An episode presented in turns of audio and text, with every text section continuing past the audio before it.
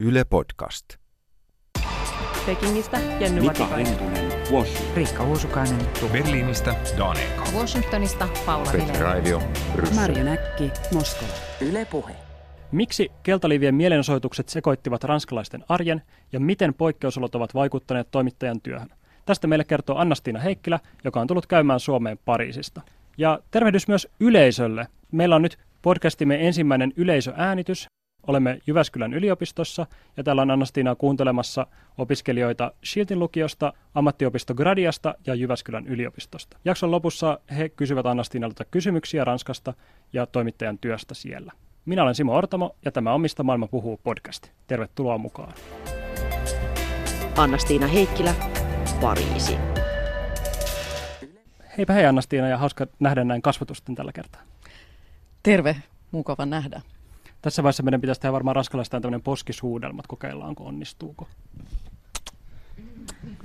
Eikö näin tervehditä yleensä Ranskassa? Joo, Ranskassa poskisuudelmat kuuluvat tällaisissa tilanteissa, kun vähän tunnetaan, niin ihan ehdottomasti se on aika semmoinen rento tervehdys siellä Pariisissa. Juuri näin, itsekin muistelin, kun opiskelijana siellä olin, että tämmöistä se oli. Tota, mitäs siinä kuuluu sinne Pariisiin tällä kertaa? No Pariisissa on ollut varsin vauhdikasta, sanotaanko marraskuusta, marraskuusta lähtien, no vauhdikastaan siellä on, siellä on aina jossain määrin, mutta tota, uutisissa on, on paljon Suomessakin puhuttu niin kutsutun keltaliiviliikkeen mielenosoituksista, eli hallituksen vastaisesta liikehdinnästä, joka siis yhä jatkuu, ja keltaiset liivit ovat olleet kaduilla Pariisissa ja myös muissa Ranskan isommissa ja pienemmissä kaupungeissa, ja sitä hulinaa on, on seurattu ja yritetty ymmärtää. Myöskin ainakin Suomeen asti näyttää siltä, että se vaikuttaa myös aika paljon niin kuin ihan tavalliseen arkeen Pariisissa. Metrolinjoja on kiinni ja kaupungilla kulkee ihmisiä keltaiset liivet päällä, joka on ehkä uhkaavan näköisenä. Niin miltä se tuntuu ihan niin kuin siinä tavallaan arjessa ja omassa elämässä se keltaliivien joka viikonloppuinen mellastus? No itse en... En onneksi, tai onneksi ja onneksi, mutta en asu ihan ydinkeskustassa, niin siellä kotikorttelissa niin toki ö, voin olla hyvin rauhassa. Siellä mitään hulinoita ei näy, mutta, mutta tietysti kun keskustaan päin menee, niin no pitää suunnitella menemisiään hieman tarkemmin, koska tosiaan julkista liikennettä on ö, viikonloppuisin joka lauantai nyt rajoitettu, että Champs-Élyséen varren metroasemat on oikeastaan olleet kiinni ja myös monet kadut siinä ihan kokonaan suljettu. Nyt kyllä sinänsä mielenosoitukset on...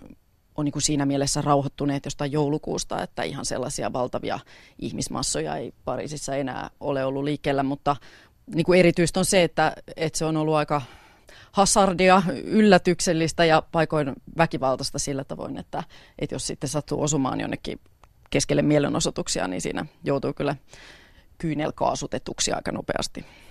No joo, varmaan. Ja sähän on nimenomaan myös mennyt ihan sinne tarkoituksellakin niiden keskelle, eli ihan raportoinut meille Ylelle näistä mielenosoituksista, niin millaista se sitten on ihan siellä paikan päällä? No on se tunnelma hieman räjähdysherkkä ollut. Toki niin kuin suuri osa mielenosoittajista on, on niin kuin hyvällä, rauhallisella fiiliksellä, mutta joukossa on sitten ollut aggressiivisempaa porukkaa ja myös sitten tämmöisiä niin kutsuttuja ammattihulinoitsijoita, jotka tulevat paikalle ihan vaan aiheuttaakseen hämminkiä. Et joo, kyllä pari kertaa.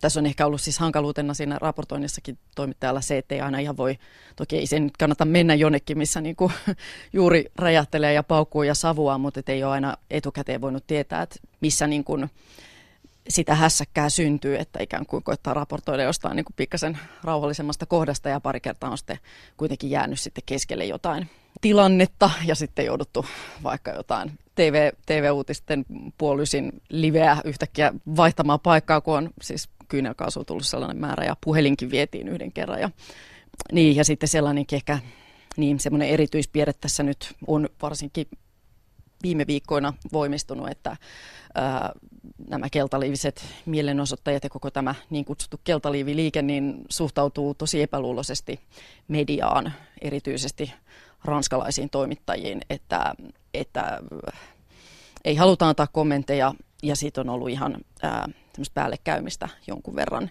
että minä ulkomaalaisena saan vielä jonkun verran kommentteja, mutta että se tilanne on ollut aika tulehtunut. Ilmeisesti siellä on ihan televisioyhtiöt joutuneet varoittelemaan, että, tai miettimään hyvin tarkkaan, että minne, minne uskaltaa lähettää toimittajia niin kuin tavallaan samalla tavalla kuin yleensä ehkä joutuu miettimään, että minne päin maailmaa uskaltaa lähteä.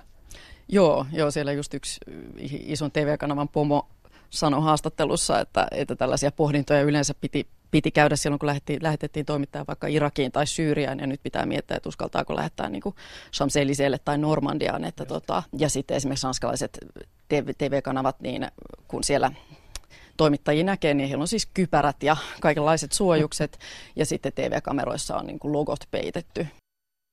Tuntuu myös siltä, että tavallaan, koska se koko liike on tuntunut aika sillä hahmottomalta, käytännössä ei, ei oikeastaan tiedetä, kuka sitä johtaa, mitkä on niin kuin eksaktit tavoitteet, mikä on tehnyt tosi vaikeaksi sitä myöskin raportoimisen, niin mitä sitten ne mielenosoittajat, joiden kanssa sä olet jutellut, joiden kanssa sä olet päässyt tekemisiin, niin mitä he on kertonut, että miksi he on siellä kadulla viikosta toiseen?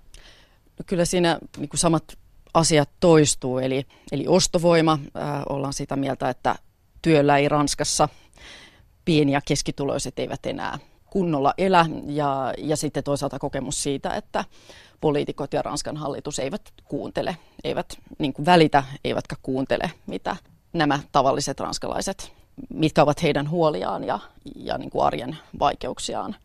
Se on tämmöinen sosiaalisessa mediassa syntynyt löyhä liikehdintä, mm. jolla ei ole mitään niin kuin jäsenlistaa jossain.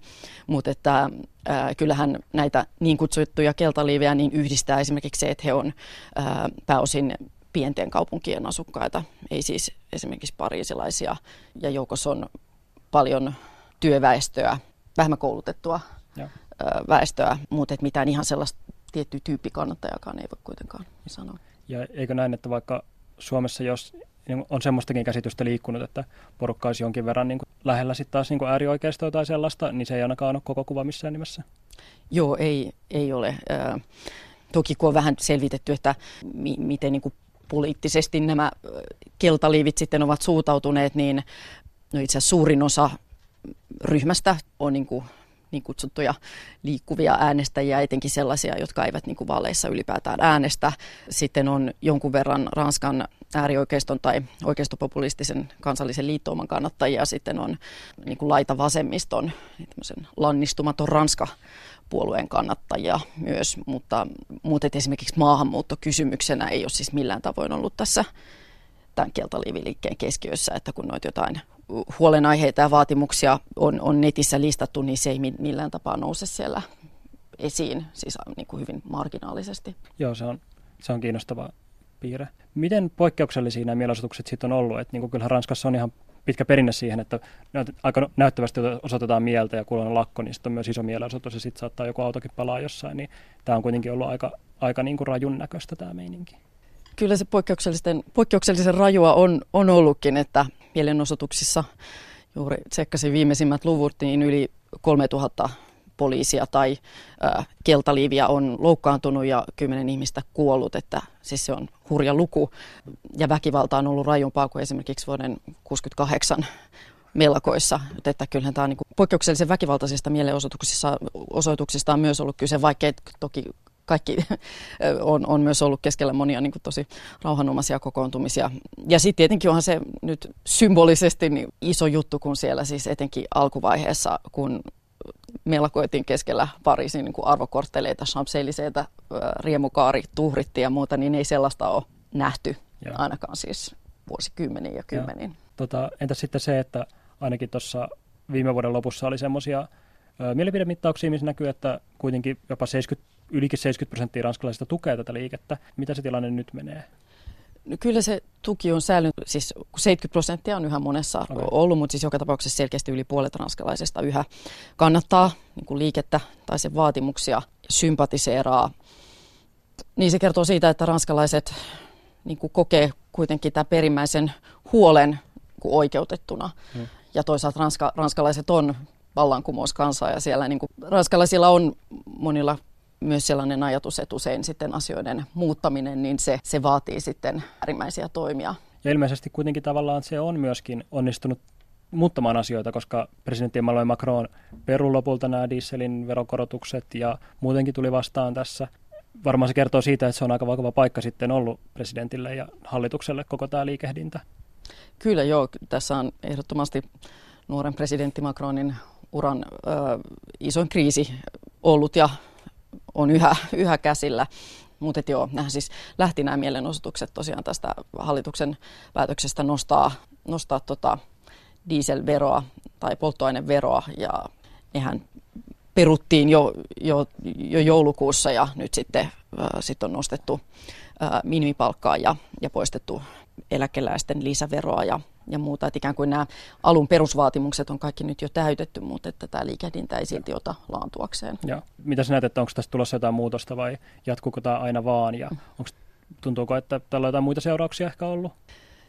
Niin, no on tosi vaikea ennustaa, että miten, mitä, mitä niin kuin seuraavaksi, mutta siis keltaliivit aikoo, heillä on nyt lista eurovaaleihin, hmm. saa nähdä miten, mitä, mitä siitä tulee, koska tämä on kuitenkin niin epäpoliittinen liike ollut ja monta liikkeen edustajaa myös ärsyttää, että, että niin kuin nyt tavallaan heidän nimissään tehdään politiikkaa, joten en tiedä kuinka iso, ison äänisalin he saavat, on kuitenkin puhuttu, että mahdollisesti jopa kuusitoista prosenttia, joka on ihan merkittävän paljon.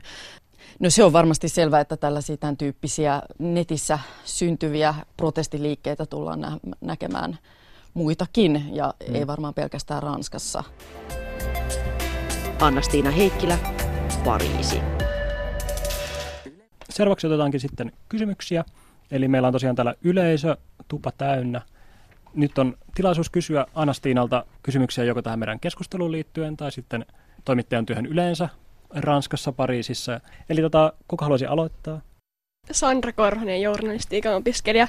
Mua kiinnostaisi, että millaisia ajatuksia ranskalaisilla nuorilla on, että miten he suhtautuu vaikka näihin keltaliiveihin tai onko jotain omia nuorten liikkeitä menossa siellä?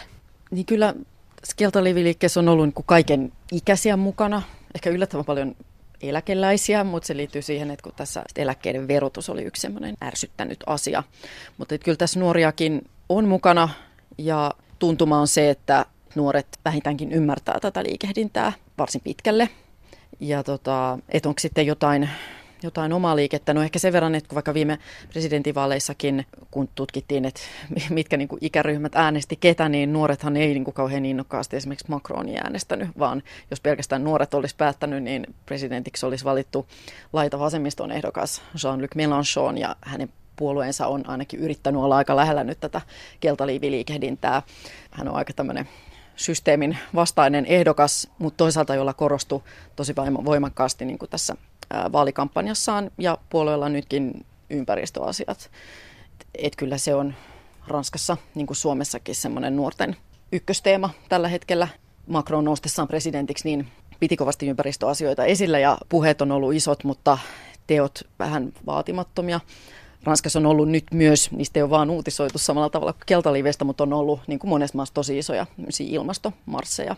Ja niissä tietenkin osallistujakunta on ollut pääsääntöisesti hyvin nuorta. Moi, Samu Saatsia, opiskelen täällä yliopistolla journalistiikkaa. Miten koet, että Ranskan tämä perinteinen vallankumoushenkinen äh, yhteiskunta, miten he ovat julkisessa keskustelussa keskustelleet tästä väkivaltaisuuksiin liittyvistä asioista? Että onko periaatteessa, löydetäänkö ymmärrystä sille, että asioita haetaan myöskin katumellakoiden kautta lävitse? Kyllä siihen kun yllättävän paljon ymmärrystäkin löytyy. Tietenkin siis nämä kaikki henkilöön kohdistuva väkivalta, ehkä, siis kyllähän se toki tuomitaan, mutta ehkä moni myös sitä ajattelee, että se on se semmoinen pakollinen paha. Viime aikoina on tosi paljon puhuttu myös tästä poliisin voimakeinojen, niin kuin, että onko ne, onko ne olleet ylimitoitettuja vai välttämättömiä. Poliisilla on, on, on käytössä aika järeät aseet näitä mielenosoittajia vastaan. On tosi paljon tullut vakavia silmävammoja esimerkiksi näistä poliisin kumiluotiaseista. Ja tietysti nyt tuntuu muutenkin, että Ranska on aika, siis tosi vahvasti jakautunut kahtia tässä näin, että on osa kansalaisista, jotka, jotka ymmärtää ikään kuin ihan viimeiseen asti tätä keltaliiviliikettä, ja, ja sitten on osa, jotka, jotka on täysin kyllästyneitä. Ja tässä ei oikein se niin kuin keskinäinen vuoropuhelu ole kauhean hyvin enää toiminut. Nelli Lapintie, journalistiikan opiskelija täältä Jyväskylän yliopistosta. Mulla on jäänyt viime vuosina mieleen raportointi etenkin Calaisin leiriltä, ja kiinnostaisi kuulla näkökulmaa toimittajalta, että minkälaista työskentely on ollut siellä paikan päällä. Joo, muistan kyllä elävästi juttumatkan sinne leiriin, tai siis jättimäiseen Hökkelikylään, joka sijaitsi Pohjois-Ranskassa Englannin kanaalin vieressä, josta, jonne kerääntyi tosi paljon siirtolaisia, jotka pyrki Ranskasta Britanniaan. Nythän se on purettu, mutta siellä tämmöisiä pikku, pikkuleirejä yhä on ja nyt ihan viime aikoina kiihtynyt pyrkiminen jälleen Britannian puolelle Brexitin takia ja, ja muistakin syistä, mutta se oli, se oli kyllä surullinen paikka tuo Kalaisen hökkelikylä. Ehkä mieleen jäi erityisesti siellä, siellä asuvat lapset ja alaikäiset, jotka, jotka niin kuin ihan ala-arvoisissa oloissa muistuttaa jotain niin kuin sota-alueen pakolaisleiriä, muistutti siellä niin kuin mudan keskellä.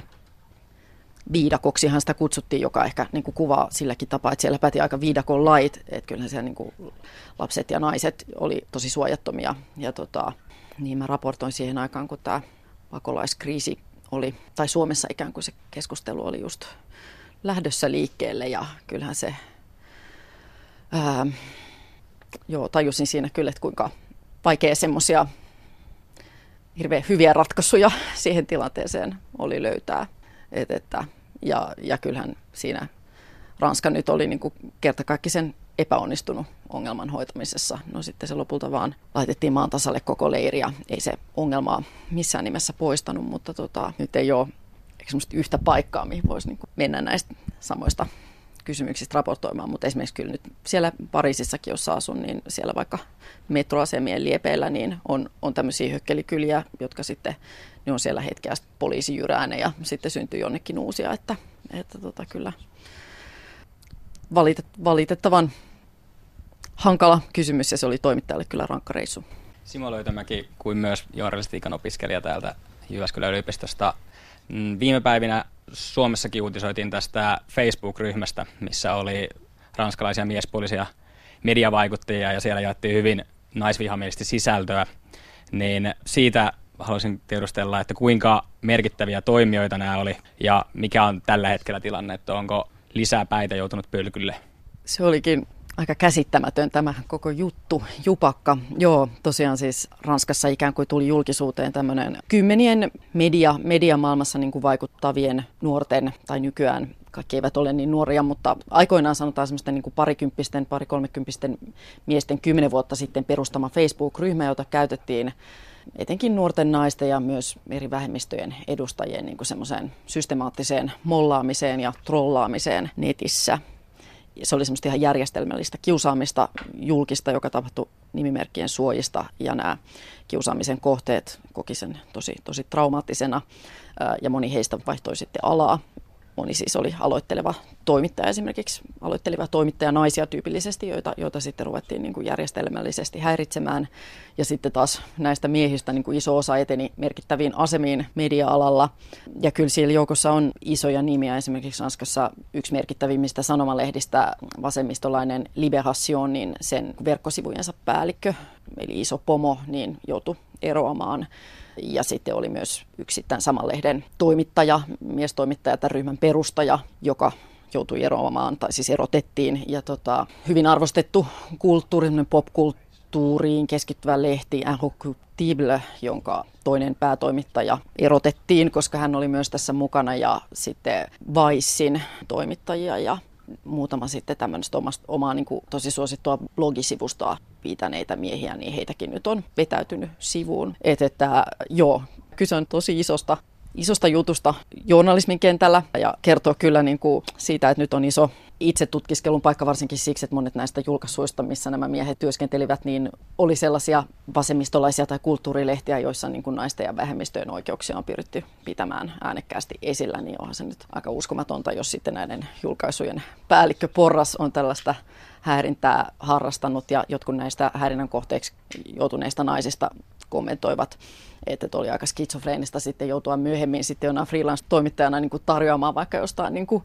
miityystä juttua sitten tämmöiselle tyypille, joka on sua niin kuin vainonnut vuosikaudet jotain pornografisia kuvia postaamalla ja lähettämällä tämmöisiä seksuaalissävytteisiä uhkauksia päivätolkulla, että kummallinen juttu ja, niin kuin, ja karu, että, että on, on siellä pesän puhdistamisen paikkaa kyllä pariisilaisissa toimituksissa tällä hetkellä. Joonas Laine, tässä nyt paljon on tullut tämmöistä negatiivisia uutisia, mikä tietysti uutisissa monesti tapana on, niin onko Ranskassa tällä hetkellä mitään positiivisia kehityskulkuja tai asioita, missä Ranskassa ollaan iloisia? Joo, Se on, se on ihan totta, että nyt tämä on uutisten ongelma ja toisaalta myös siis ranskalaisten ongelma siinä mielessä, että just luin jonkun tutkimuksen, joiden mukaan siis ranskalaiset on yksi maailman pessimistisimmistä kansakunnista, kun suomalaisethan taas on aika optimisteja. No perinteinen siis on, on nyt tullut, joo tänään oikein tuli monta uutista siitä, että Pariisissa on siis tosi kaunis auringonpaiste kuulemma, joka jatkuu koko tämän viikon. Siellä on ollut aika sateinen talvi, joten jengi on ihan fiiliksissä ja tästä on julkaistu nyt tosi, tosi paljon juttuja ihmisten auringonottokuvia Pariisin puistoista. Joo ja sen lisäksi, no lupauduin just äsken seuraamaan naisten jalkapallon M M-kisoja, jotka pidetään Ranskassa kesällä. Se on ehkä jo urheilumenestys on muutenkin nyt sillä saralla ollut kaikkea positiivista, niin kyllähän näitä löytyy kun kaivelee, mutta kieltämättä viime aikoina uutisointi Ranskasta on ollut, on ollut valitettavan negatiivista. Milena Sopainen, journalistiikka-opiskelija. Ootko sä sun kirjanvaihtajan työn aikana kokenut, että sä oot omaksunut ranskalaista kulttuuria jotenkin itseäsi ja sun elämää? Joo, hauska kysymys. No kyllähän vaikka niin kuin ranskalainen, öö, Ranska on aika semmoinen rituaalistinen maa. Siellä on niin kuin syöminen, niitä on hyvä esimerkki, mutta on aika hyvin tarkkaan tietyt ruoka-ajat ja tapa syödä on hyvin tärkeä. Ja tota, että et, et syödään tietyssä järjestyksessä ja aika hitaasti ja seurassa mielellään hyvässä, niin tota, kyllähän se, se on niin kuin, mun on hyvin vaikea nyt syödä jotenkin outoihin aikoihin Suomessa. Ja sitten mä en napostele niin paljon kuin Suomessa. Tai itse asiassa mä yhtäkkiä rupean niin kuin Suomessa syömään karkkia, koska se jotenkin liittyy Suomeen, mutta Ranskassa mistään ei esimerkiksi saa karkkia. Ja kyllähän niin Ranskassa ei ole myöskään esimerkiksi mikään ongelma olla äänekkäästi eri mieltä asioista. Ja muutenkin silleen ranskalaiset avaavat suunsa hyvin herkästi, paljon herkemmin kuin suomalaiset, niin että tämä on semmoinen kiistelytapa tai tämmöinen poliittinen väittely saattaa joskus jäädä päälle. Se ei ole aina Suomessa esimerkiksi mitenkään kauhean hyväksyttävää semmoista small talk-puhetta, mutta Ranskassa niin kun just jostain Macronin politiikasta voidaan kyllä ihan surutta silleen riidellä niin kuin aika tuntemattomien kesken tämmöiset pikkujutut. Ja sitten semmoinen kaikenlaisen, se on klisee, mutta joka pitää ihan paikkansa, että Ranskassa asiat periaatteessa jotenkin toimii ja käytännössä ei, ja sitten niin kuin asiat, et voi tehdä jonkunlaisen suunnitelman, mutta Ranskassa siihen tulee aina todennäköisesti niin kuin ziljoona muutosta, niin kyllä se Ranskassa asuminen kehittää sellaista niin kuin viime hetken muutosten sietokykyä ja semmoista joustavuutta, ja toisaalta myös Ranskassa kiva, että kaikki on aina, kaikki asiat on neuvottelukysymyksiä, että siis ei, ei tarkoita ei, vaan sitten yleensä kaikki järjestyy, niin se on ehdottomasti ranskalainen hyvä puoli. Anni Juusala, journalistiikan opiskelija. Olisin kysynyt siitä, kun mainitsit tuossa aikaisemmin, että Ranska on jossain määrin jakautunut ja sitten viittasit jo vähän noihin eurovaaleihin. Ö, olisi kiinnostavaa tietää, että miten ylipäätään ranskalaiset eri väestöryhmät tällä hetkellä suhtautuu Euroopan unioniin. Niin, se on tosiaan, kyllähän siis ranskalaisten enemmistö kannattaa tai haluaa E U:ssa pysyä. Mutta toisaalta niin kuin moni näistä keltaliiveistä, vaikka mulle on kommentoinut konasia, heiltä kysynyt, että mikä heidän ajatuksensa E U:sta on. Että et heistä tuntuu, että päätöksenteko ylipäätään niin kuin karkaa niin kauas. Ensin Pariisiin ja sitten se karkaa niin kuin Brysseliin ja, ja sitä ei niin kuin hahmota. Ja tuntuu, että se et itse jää niin kuin osattomaksi sivusta katsojaksi.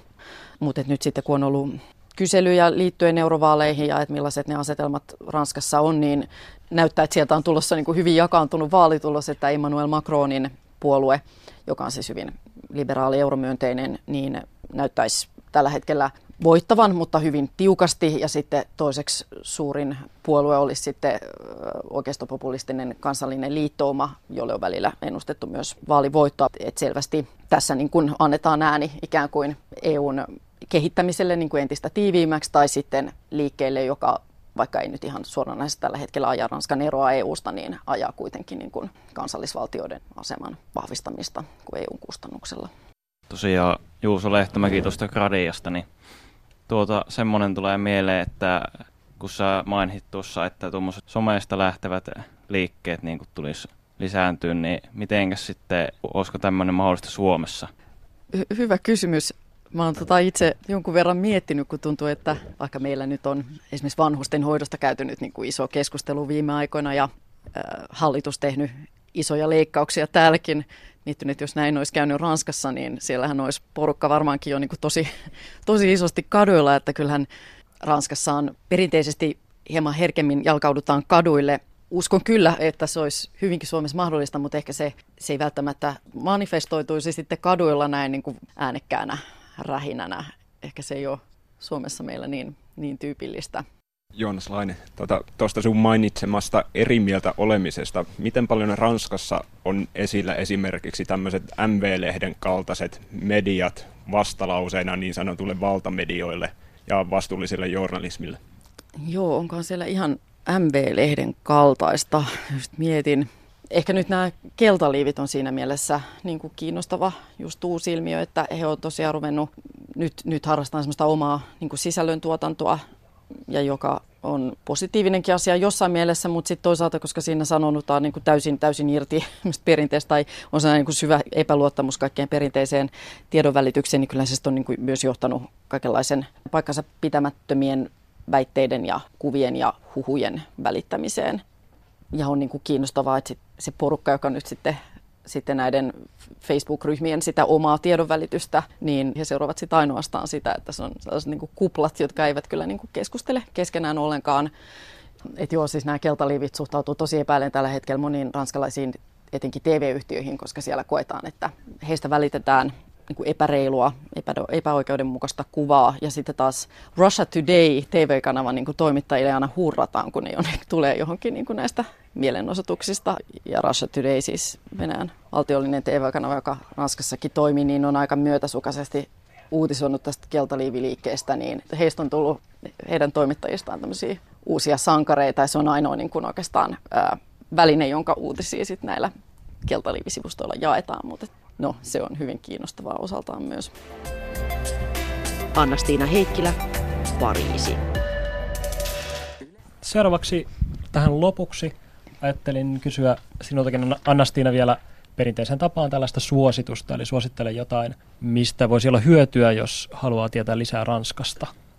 Joo, mä ajattelin suositella tämmöistä äh, konseptia, konseptia, jonka aloitin tänä vuonna, jonka nimi on Museoperjantai, koska huomasin, että, että itse asiassa Pariisissa, koska siellä on niin valtavasti kulttuuritarjontaa, kaikkea siis mahdollisuuksia tehdä ja nähdä ja kokea on ihan liikaa, joskus käy sit niin, ettei enää niin kuin jotenkaan koe yhtään mitään paitsi työn ja T V-sarjojen jotenkin väliä, niin, niin siksi kehitin muutaman parisilaisen tutun kanssa tämmöisen museoperjantain, ja käy, me siis käydään jossain näyttelyssä tai ihan missä vaan, vaikka, vaikka jossain kaunissa rakennuksessa joka perjantai tai sitten lauantaina, jos perjantai ei onnistu.